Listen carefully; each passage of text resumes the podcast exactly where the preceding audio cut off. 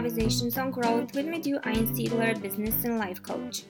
My name is Adina Arhiri, inviting you to join us on a new episode of Madhu's COVID 19 Crisis Log. Have you wondered what happiness means to you? Have you ever noticed how you might be conditioned or influenced to believe that certain things and achievements are the key to your happiness? Has it happened to obtain such things and realize that they did not bring the expected level of happiness? And why would that be? I invite you to listen and explore the possibility that what you have learned about happiness is wrong or simply doesn't apply to you. What if the handful of people who oversee everything, what if they think the same way we just have? In the sense of, well, people don't even know what happiness is, and it's something different for each of them. They cannot even make this decision on their own. Why not create this this illusion of happiness, or why not condition people to think happiness is a certain thing if they cannot even figure it out for themselves? So my point again is I feel that once people are trained or they know they understand what makes them happy, that's going to give them the motivation to do certain things. But not when someone else decides for them. I agree. I would support people so that they will be able to develop what satisfies them or what makes them happy. And and if, if it's happiness, then it's happiness. If it's satisfaction, then it's satisfaction. And if it's growth, then it's growth, whatever. But so that they can make their own decision. And I totally agree with you. I mean, uh, advertising and marketing tries to tell us what makes us happy. And it tries to tell us that we need to strive for happiness. And it defines for us how happiness should feel.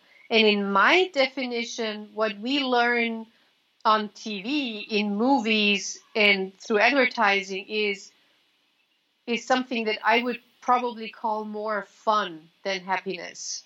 One of my favorite expressions, especially here, is like live life to the fullest. What does that mean? When I when I hear people giving this advice, like live life to the fullest, I'm like, do you even understand what that means to you? Exactly. we have this idea in our head.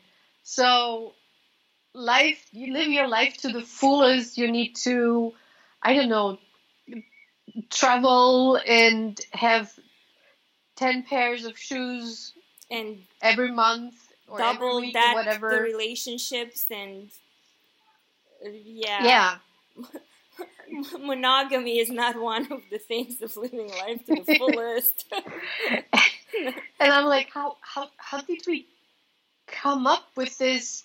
For me, really crazy, stupid definitions, and then not only come up with this, but spend a lot of money so that we make people believe that this is really what life is about. But then, of course, this is how a lot of people make money from it because they, they make other people believe that you need the new shoes because they want to sell the new shoes. This is what advertising marketing is all about. So I, I, I, make you believe that you need this. And then suddenly we are in this rat race. So I, I need to, to work hard in order to buy all this stuff because I learned that all this stuff makes me happy. Or I learned that I can only be happy when I have size double slim in, in, instead of be the size that I am, or I, I, can only be happy when, when my face is without wrinkles, and my hair is without gray, which the latter is true. I can only be happy when my hair is without gray. But let, let, me tell you, I, I do agree with the with the travel, but not in the necessarily in the money sense. What I've noticed, and here's my learning about happiness, so to speak I love to travel, but then I realized what I actually love more than traveling. When I realized that is when I did a couple of trips alone. And let me tell you, it was a little blah. Even if the destination was great, it was blah. And then I realized that it's not the actual travel, that the travel is just like the context, is really who you share your experiences with. because that that would have changed the whole thing. I still would want to do the traveling, but if you don't do it with the the person or persons who make you happy, it's like why am I paying for this pretty much? I could link this wonderfully back to our last last podcast that it's about togetherness and being together and feeling the community and you know sharing the experience. And this is what covid-19 has actually robbed us of. And i hope that we realize that it has robbed us of that. And we realize the value that community has for us.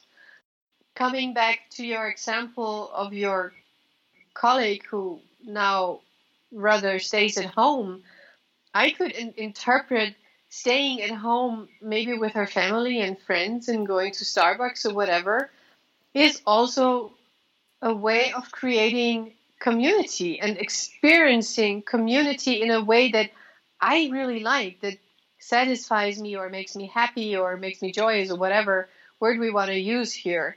But this also means that, wow, going into work I have not experienced work as a community. And maybe it's because there was this objectification that we were talking about or in earlier podcasts as well. balance. It's just too much of it. Five days a week, or even six days a week, morning till night.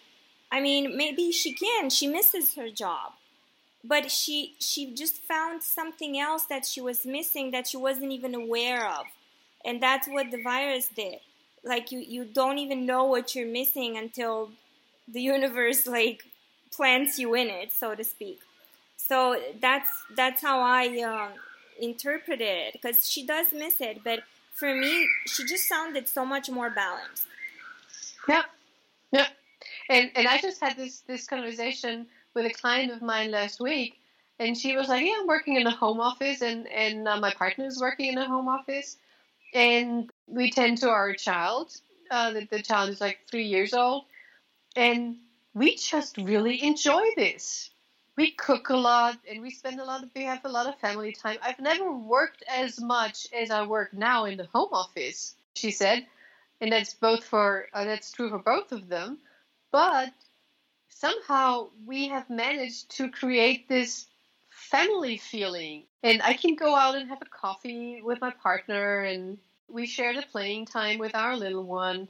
And so there's this sense of family that, that just gets lost when you sit in, in an office for 12 or 14 hours. And then, and then you have to commute on top of it.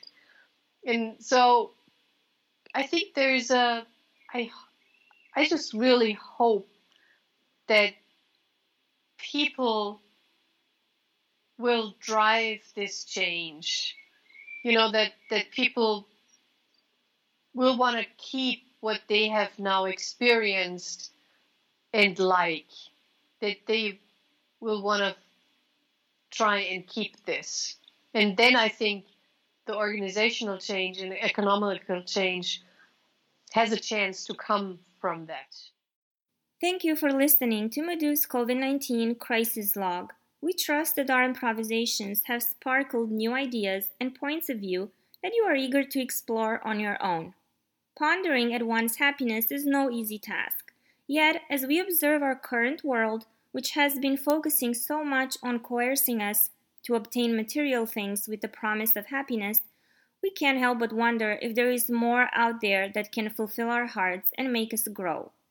And if you feel like you have found some answers to these questions, please email Madhu at madhu at einsiedler.at or leave your feedback on her social media on Facebook, LinkedIn, and Twitter.